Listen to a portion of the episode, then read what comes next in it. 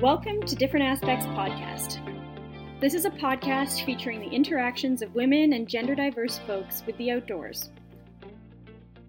I'm your host, Clancy Sindlinger, coming to you from northern BC on the traditional territory of the people.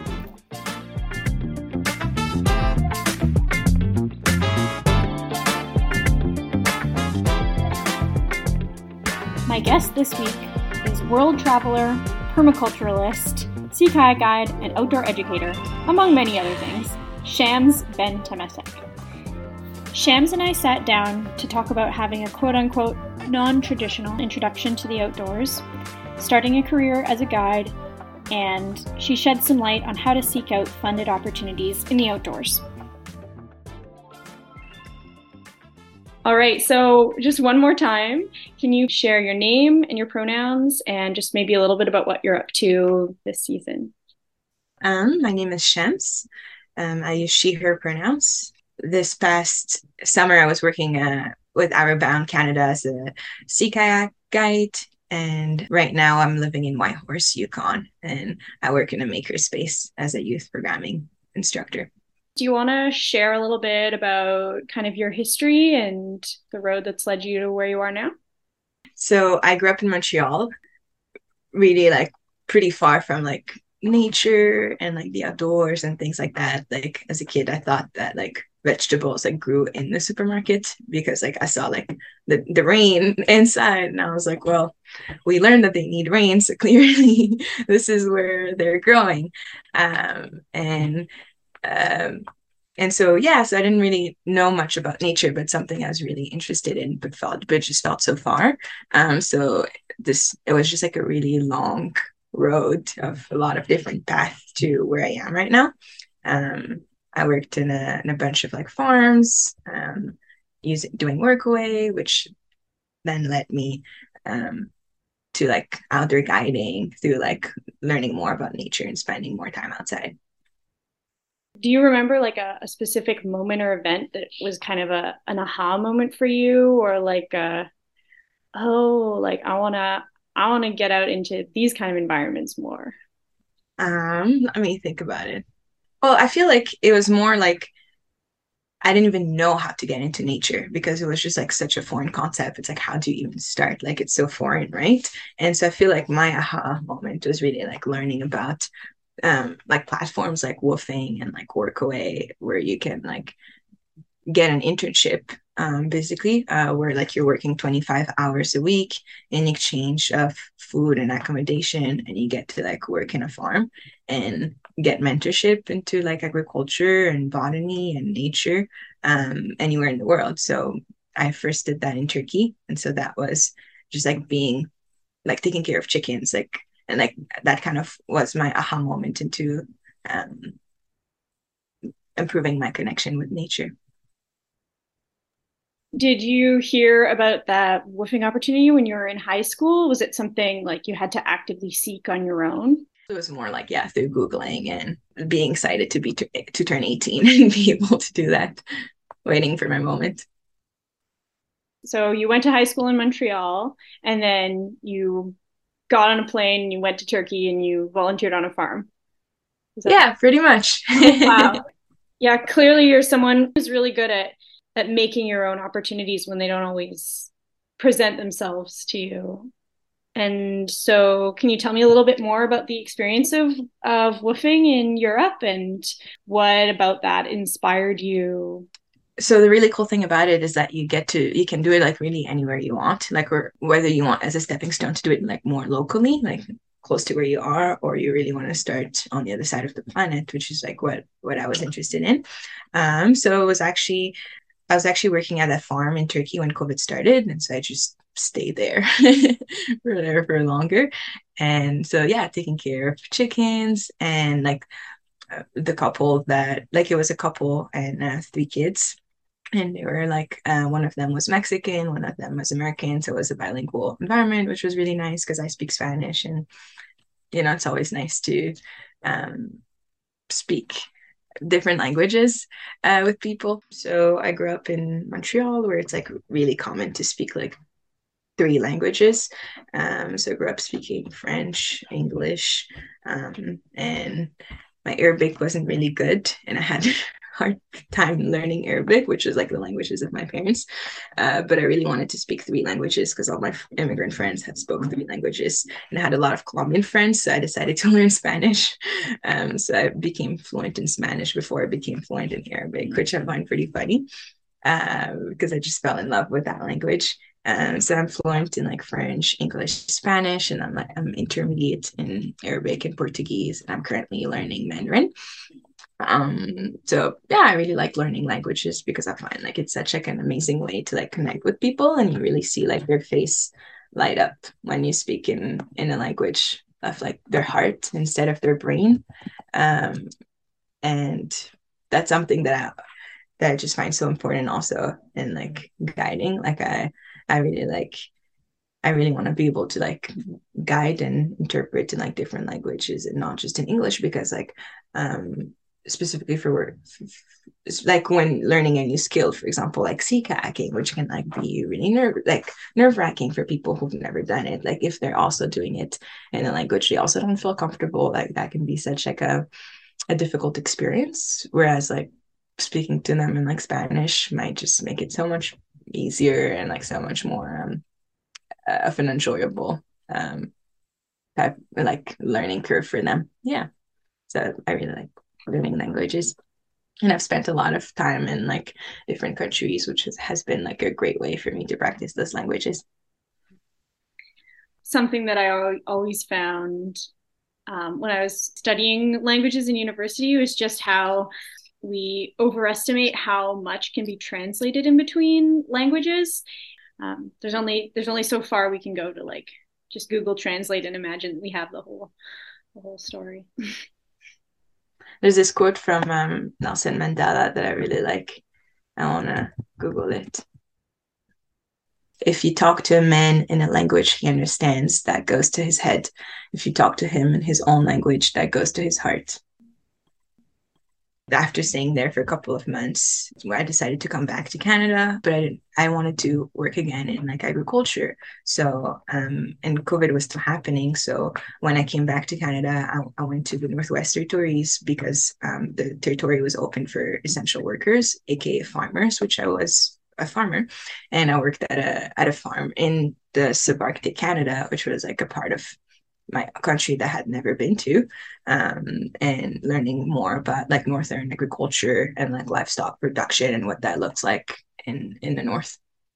Through those experiences like it's a really cheap way because you don't have you only have to pay for your your transportation right? Because once you're there you're working 25 hours a week but in exchange you get your food you get your accommodation um, you're like with other people right? So you're learning um, you're usually staying longer when you're doing your work away so you're staying longer in a place so you get to like learn a lot more about the culture and like not only the culture of like the specific like farm that you are and like whatever people are in there but also of like the village nearby the culture of the country and the villages next to you um which is like in a, in a way that's a lot more authentic to me than just like passing through um, and staying in hostels um for a couple of days right? And and then through that I, I got the opportunity to also learn about agriculture and like um, diverse ways. So like Mediterranean, like in Turkey, but also subarctic, and also did um, a permaculture um, stance like in Costa Rica, like so like learning how to take care of like cacao and banana trees and things like that, and also in Vancouver Island, so different types of climates.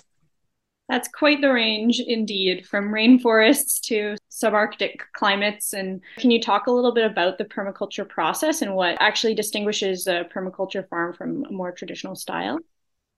Absolutely. Um, so permaculture farming basically is like you want it to be regenerative agriculture. Um, so you want to take in account the different ecosystems around it. So like not just about like the plants in itself, but also like about the people. An example that I really, really like is herbs. So there's like a you can do like a herb spiral where like instead of just like planting them in a row, you can plant them in a spiral, taking in account that there's herbs that prefer um, to be in the north because they like climate that's like slightly colder and then in your spiral you can have like different herbs like in the south um, that prefer like having more sun so kind of like instead of just planting in rows like planting with like together You're sort of looking at your garden or your farm as its own ecosystem, right? Rather than trying to have quite so much control. Absolutely. Yeah. And then it also includes like not just like the gardening aspect, but also like how are you collecting your rainwater?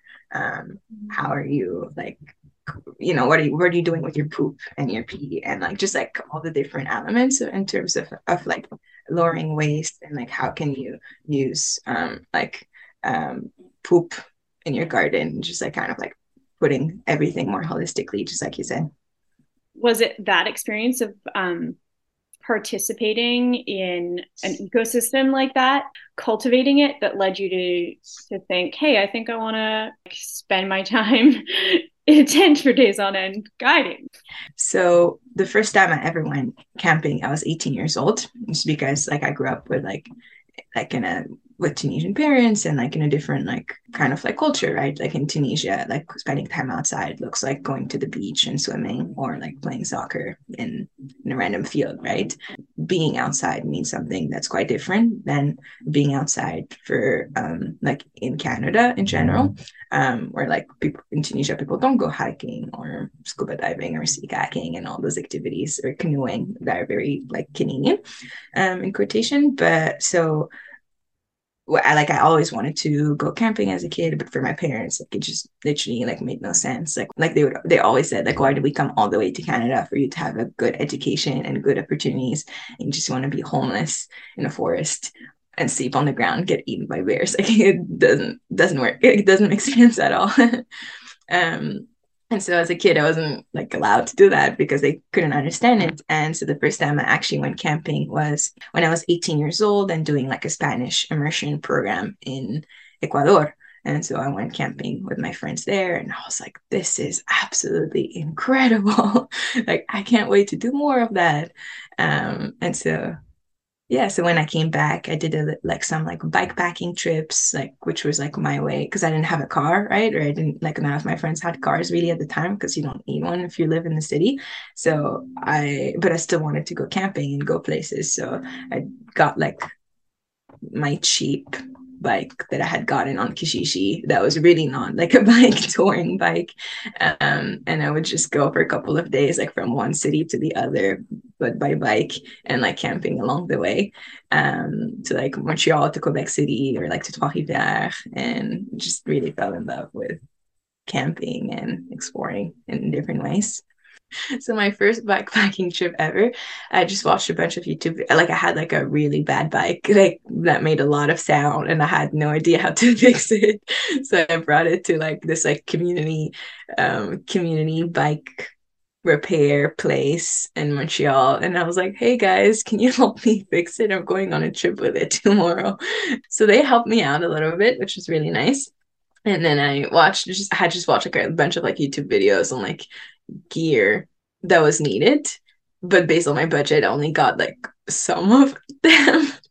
And uh and i just went in with a lot of faith and like good vibes and to like start my backpacking trip. And i was not even outside of the montreal island right? Like i was still like on the bridge going there when like my bike started to make like really really weird noises and wasn't going really well. And I was literally still in montreal. And um there was this really nice guy um, that was biking by me and fully stopped and was like, "Hey, you clearly need help. Um, how can I help you?" Um, but I was really embarrassed because I didn't want help, and also because you know it's in the city, so like when people stop and like talk to you, you're kind of like, "Please stop." You know, he was like a yeah, I was like, I didn't know his intentions. Um, and he was speaking in French, so my way to which is very Montrealer, like my way to make him feel comfortable was to be like, sorry, I don't speak French. Like, please go away. Like, I'm good. It's very kind of you to stop. Please leave me to my trouble and have a good day. And so I was like, oh, I'm so sorry. I don't speak French. Ha, thank you so much. Goodbye. Um, but then he was so sweet. So he started speaking in English to me and like clearly like having struggled speaking in English with me, but like really wanting to help me. And he was actually really sweet. So I was like, okay, he's he's not a creep, like he's actually sweet. But now I have to like keep not speaking in French because then that's how I started. Um, and he he ended up being so helpful, so kind, and like really helping me. And he was like, "Hey, like you're whatever you're trying to go, you're not gonna go there with what this bike is looking like right now." And I was like, "But I really want to go. Like, like if I leave, if I return home now, like I'm I'm never gonna do it, you know." And he was like, okay, well, um, you want to go to Quebec City, right? Okay, there's a bike shop in a town around a half an hour and a half from here. It's on your way. There's a really good bike shop. I know it. Let's just go together. And I was like, sir, like, you don't have to bike with me for an hour and a half. That's too kind. And so he ended up biking with me to like this other town. And the entire time he was speaking English, and I had to like also act as if I didn't know French. And I just felt so bad. It was such a ridiculous situation. And he brought me to the bike shop and I bought like the parts that I needed to continue the trip safely. And he returned home and uh, it was an adventure and a, a, lot of learning for me. And I ended up making it to that other city, like to Quebec City, like without problem. And then I took the train back. wow, that's a great story.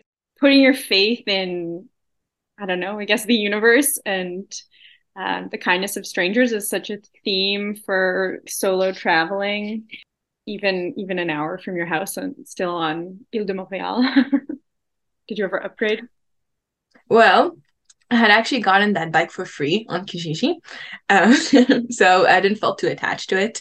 Um, and my, my, like my girlfriend at the time was meeting me at that city, and we are gonna take the train back. And I met some lovely people I, I was couch surfing um, with, and they didn't have a bike and she really wanted a bike so i was like hey how about i give you this bike um and so i didn't use that bike on other trips but it was a really memorable one nice paying it forward that's awesome i'm sure it was perfect for what she was using it for yeah exactly were you staying in campgrounds or did you kind of just go city to city bombing it um i had a bivy at the time so pretty easy to like just camp anywhere. So that's kind of what I did. And then when I was in cities, um, I actually camped in a couple of times in like people's backyard. So like people are so kind. Like I just like showed up to their door and I was like, hey, like, um, I'm, um, this is where I'm going. Um, this, like I'm staying here, like I'm staying in this town for the night. Um, do you mind if I just stay in your background and in, in your in your backyard and like set up my tent there and all?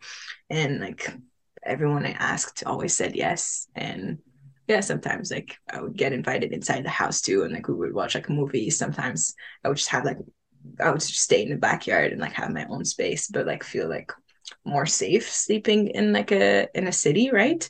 Like by knowing I'm in a backyard and like the people that live there are like great people were these people you had connected with via like a warm showers bike packing network or couch surfing or you just nope, I just knocked on the door. How did you choose whose door to knock on? Some houses like just look friendly, you know, like depending like it's like depending on like how it's painted. Like if it's painted funny colors, you know, they're like quirky and nice. And then some people had like signs, right? Of like, for example, a red dress or like signs to show that like they were really kind people. and and so then like that give me like the indication. Obviously like if they this seems like they have a nice backyard so then i would go ask. And then um and in some other towns like once i was actually in quebec city i wanted to stay there for like a longer time like for a couple of for a couple of days. And then i used couch surfing which is um you know a platform where like you email people in advance and then they for free they let you stay on their couch or on their bed or whether or in like in another room like whatever they have. Um and yeah so i, I couch surfed once i was in quebec city. Yeah and so that kind of led me to like realizing that I really like that, but I I know I felt like an outdoor professional or an outdoor instructor. Like I, I didn't know what I was doing at all. and I also like didn't know anyone in that world, right?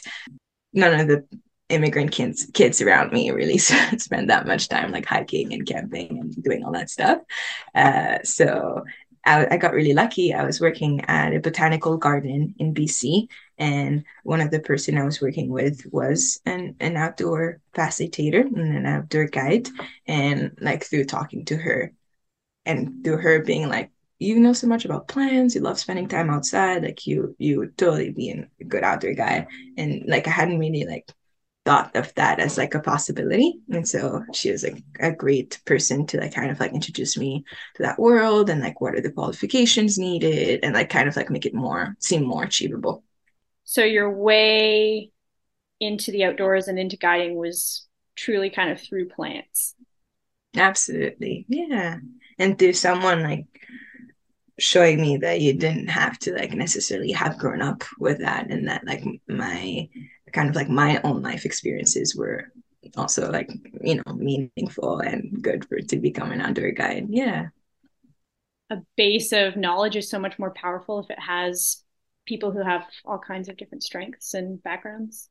So you were on vancouver island and how did you connect with those opportunities to get more training?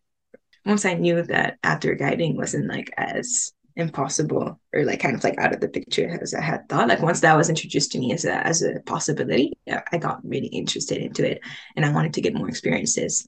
And at that point, like I had like the only like really camping I had been on were like small bike packing trips. So I really wanted to get more experiences.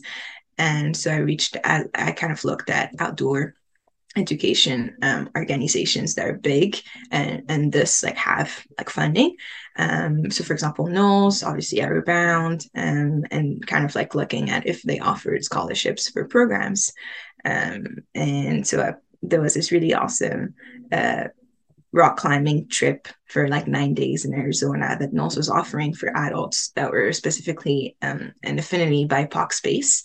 And I was like, that's so perfect. Like, I want to get experience in the outdoors also like in a in an affinity space so i reached out to them um, and they awarded me a full like a fully funded um, scholarship so i just had to pay for my flight to get there and everything else was taken care of.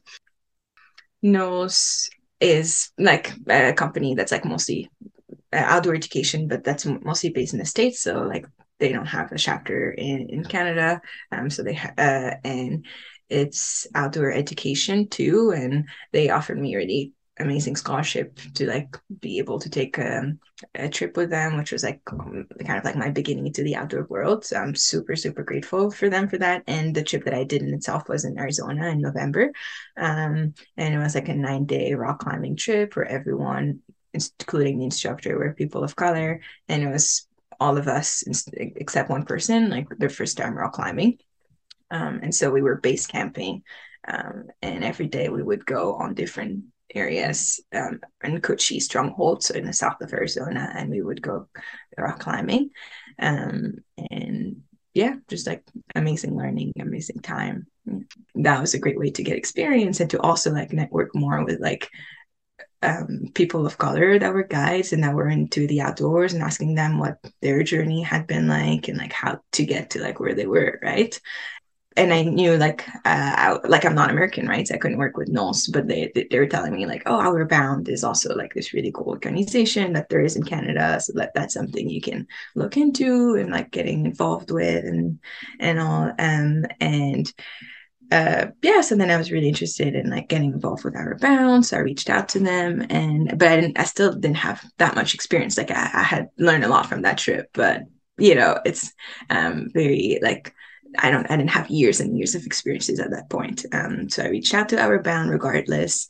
Um, just with and really like part of my application, like they ask for like a trip log where you have to like write a list of like all the like trips that you had been on, which uh, like mine wasn't that much, but just uh, talking about my life experiences in like botany and like interpretation and like traveling and like I had done a bit of scuba diving and things like that. That trip talking about like why why I didn't have that much experience and like kind of the limitations um, that people of color often have um, culturally, um, so like socioeconomically and historically, like to have access into the outdoors. Like for example, um, like in the United States, like until 1964, with, with the Civil Rights Acts, like Black people were not allowed into like um, federal or state national parks. Um, so taking into account that like you can't necessarily increase diversity in an, in a space if you're going to keep the same exact list of what you're looking for without being able to be flexible and and accept like training people at the same time.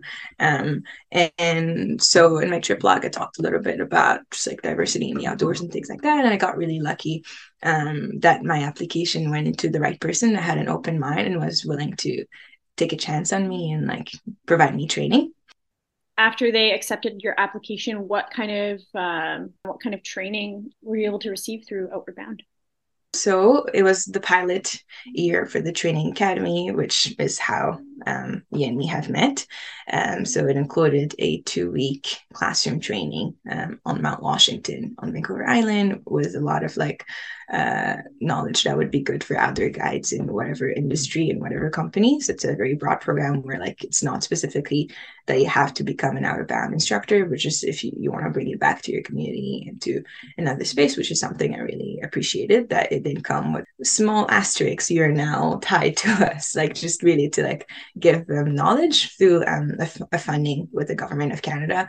And so we had classes on like the certification to get mental health first aid, um, uh, indigenous knowledge and like how to like how to be sensitive to um, working and playing like on indigenous land um dealing like uh, different ways of like uh, teaching in the outdoors and things like that. And then also like skills based um for to lead to a at our time because it was the pilot it was like a one week um sea kayak and canoe trip. Since then like it's changed to like two weeks and uh, different activities. In canada there's like three chapters at the moment. So like in bc which is like more focused on like ocean canoeing and then in ontario which is more focused on like um, whitewater canoeing, I believe, and then in the Rockies, which is more focused for the second part into um, hiking. My first job with Bound was in Vancouver, specifically in there, and like it was a, it's an urban um, type of project, so like working with underserved communities. Um, for example, uh, this Tsleil-Waututh with Nation School or like classrooms in schools that had a big proportion of kids who are youth at risk which was really great because that's something that I was really interested in, in like working as an outdoor guide for underserved communities. So it worked pretty well and was also a really good introduction to the outdoor guide world because um, it was a different model. So instead of like most of Bound is like really long trips, that program was actually like one day trip. And then you meet them again two weeks later, that same school, and you build up onto that relationship by doing a two day and one night trip. So you would see a student group continuously over kind of the school year and then eventually take them on a Exactly. Yeah. Uh, while I was there, it was in the spring, so we we would we did like canoeing, um, and it was great to be able to share, um, you know, like my knowledge about the local like forests and trees. Because we spent so much time also in the water, it was a cool learning opportunity for me to like learn a bit more about marine ecosystems too, which was something I hadn't learn like I didn't know that much about sharing facts about like what they were um, paddling and camping by. When we think about the outdoors, a lot of it is like often focused on like the activity in itself. Um, and there's often that like bro mentality of like doing it as fast as you can or as uh, as like intense as you can, um, which doesn't necessarily appeal to like everyone, right? Some people are more interested in like going slower and like learning more about the cedar trees and like Ursi and like all the plants around them. And like other people are more interested in like the wild crafting aspect and like making inks from plants and enjoying their time in the outdoors through making art um, with nature. I, I think it's pretty cool like to br- bring in different elements of enjoying time with nature to appeal to different people. Yeah it's also a program I was really, really interested in like getting involved with because it was more like also my experience like growing up like in a city and not really um not spending that much time in the outdoors and like ha- like also building a relationship with instructors and like kind of like seeing them um every two weeks was also a really cool program. And because it's a school program then it ended at the end of june and then for july and august uh, i worked with a different chapter of Outward Bound in uh, Vancouver Island as a sea kayak guide for seven day trips. And even with uh, like my longer sea kayaking trips um, in July and August, it was really cool to get the opportunity to participate in like affinity um, groups. So, for example, like one of the trips was like a seven day LGBTQ IA um, trip. Um, so which was really which was really cool because like my journey to the outdoors started with an affinity trip, like BIPOC rock climbing with NOLS. So it felt like a really full circle moment. So now now you have a full season of guiding under your belt, all with youth. Yeah, the past summer it was all with youth, ranging from like 14 to 18 after you know taking the steps to get to that point working with that age group in the outdoors isn't always isn't always coming naturally for people necessarily um, and as a workspace for you. How did that feel? It was definitely like a a steep learning curve of like so much to learn but like so rewarding and so like so fun and so much learning. Yeah and also like the opportunity to like every see like how every group works differently and like the dynamic in every good group is so different which is always super super interesting. I really really liked it and i can't wait to like do it again. Do you want to speak about any highlights on any of your trips this past summer? Big big moments for you? Like a big aha moment or like big like highlight moment that I can think about was like the last uh, guiding trip that I did this season, which was the LGBTQ trip, just because it was like such like a you know me like starting to find like my footing like with like my last trip of the season and like really being happy that it was like an affinity group that was like quite diverse. Um so it was seven days and it was like out of Tofino so exploring Vargas Island.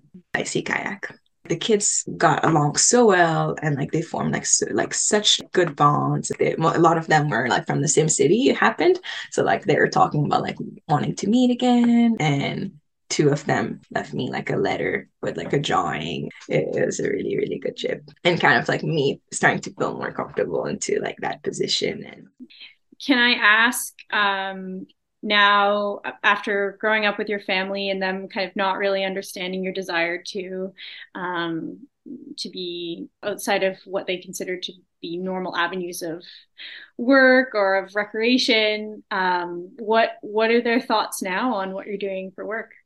Um, they they've got, grown to accept it but they still have never camped I don't know how to make a question that's not too cheesy, but like, um, if you could give like is there any advice or any words you'd like to say to people who are starting out in a similar position that you were in? Maybe that um, outdoors curious but haven't thus far had a lot of access. What would you say to them? Yeah that's a great question. Um i would say look into like scholarships uh because it's so expensive to like begin with. Um and there's a lot of scholarships out there uh, to like um, take certifications. So like I used a couple of scholarships, like for example, the RBC Future Launch um, to take some sea kayaking um, certifications uh, or like really like reaching out to like big organizations like national organizations that have like big budgets for um, scholarships and to ask for example like i did with NOLS um, if they have scholarships to take trips. Because even if they say no at least you're like reminding them that they should have a fund to like for people that can't afford it. And like I, that's bringing like that that is bringing that in, in their mind. So that's actually something that I forgot to mention. But um, one way that I got into sea kayaking, like I was working at the same time as that I was working with Outward Bound Vancouver in the urban program.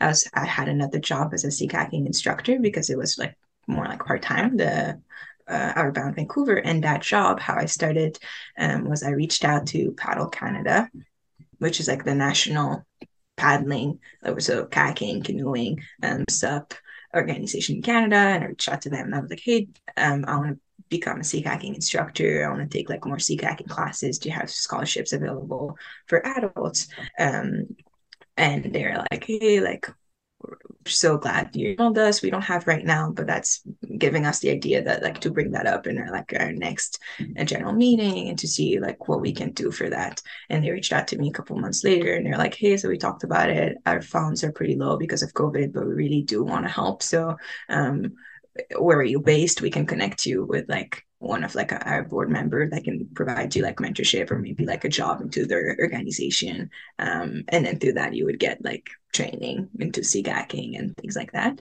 Um, and so um, like for me asking even if they didn't end up having a scholarship that actually led me to get a job as a sea kayaking instructor in vancouver where like they provided for free and like some of the training was for free and some of the training was like 50% um, um, Um, so yeah, like reach out, send emails, even if you don't feel like you don't have the certification, still ask. And then if if you don't get it, like ask, like, how can I, what what certifications or what would you like me to have for next time when I apply? You know. It's that principle.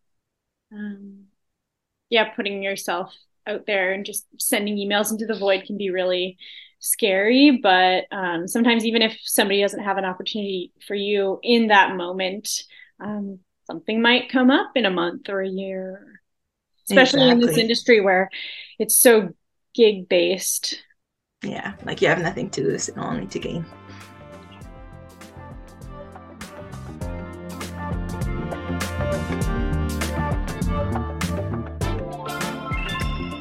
There you go. Send those emails I want to give a huge thank you this week to everyone who has supported the podcast so far, and to Shams for being my guest this week.